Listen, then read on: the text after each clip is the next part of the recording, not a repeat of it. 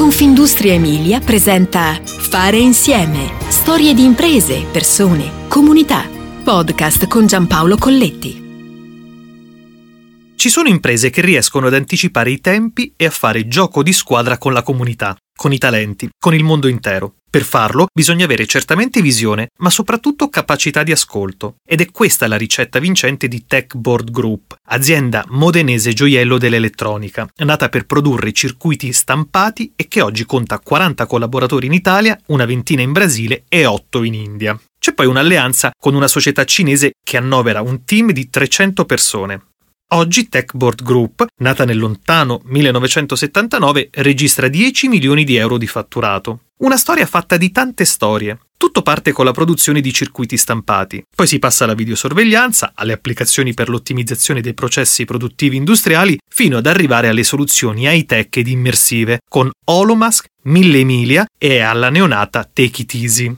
Essere sin dagli esordi all'avanguardia significa anticipare i tempi. Basti pensare che la prima azienda di elettronica nacque a Torino per volontà di Olivetti nel 50. Poi nel periodo 80-2000 le cose si sono industrializzate, uscendo da una dinamica meramente artigianale. Nel 2001 andai personalmente in Cina subito dopo la bolla della New Economy, ma mi sono risvegliato presto da questo sogno, che in realtà era illusione. Mi sono reso conto che non ce l'avremmo potuta fare. La produzione di circuiti ci obbligava ad un utilizzo degli impianti a flusso continuo. Così nel 2005 abbiamo fatto prima di altri un investimento in un'azienda cinese, racconta Fabio Malagoli, amministratore unico di Techboard Group, una delle prime realtà che è approdata in Cina. Ma c'è un elemento che caratterizza questa azienda emiliana ed è qualcosa di molto contemporaneo, legato all'open innovation. Nel 2019, prima dell'emergenza pandemica, in casa Techboard Group nasce l'IAB. Abbiamo dismesso la produzione dei circuiti stampati con grande sofferenza e abbiamo fatto i conti con una riorganizzazione aziendale. Le linee erano importanti perché occupavano 4.000 metri quadrati più alcuni uffici tecnici. Ci siamo così ritrovati la disponibilità di spazi importanti. Avendo cambiato pelle, abbiamo deciso di guardare a ciò che stava accadendo al mercato esterno. Ci siamo detti, perché non dare spazio a giovani talenti che vogliono mettersi in proprio nel settore elettronico? Un'idea che si è rivelata vincente. Così abbiamo aperto le porte a start-up promettenti create da giovani che parlavano la nostra stessa lingua. Da questa operazione abbiamo avuto una grande risposta dal mercato, ricorda Malagoli. Oggi lo spazio ospita 15 start-up e con l'Università di Modena e Reggio Emilia, insieme a SNAM, arriveranno altre 7-8 realtà. Un progetto win-win, come direbbero gli americani, perché ridisegna di fatto i contorni dell'azienda ampliando il perimetro, riscrivendo le ambizioni, aumentando il peso specifico di un mercato molto più competitivo e che si affronta necessariamente con una molteplicità di idee e con competenze messe a fattore comune.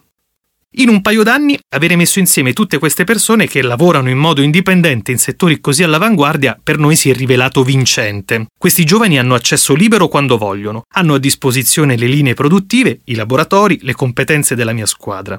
In un paio di occasioni siamo entrati nella compagine societaria e abbiamo portato una piccola ma significativa accelerazione. L'obiettivo per noi è affiancare il giovane imprenditore, non spodestarlo. Tutto questo implica un cambio di mentalità e vedere quello che fino a ieri era un competitor come un possibile partner, precisa Malagoli.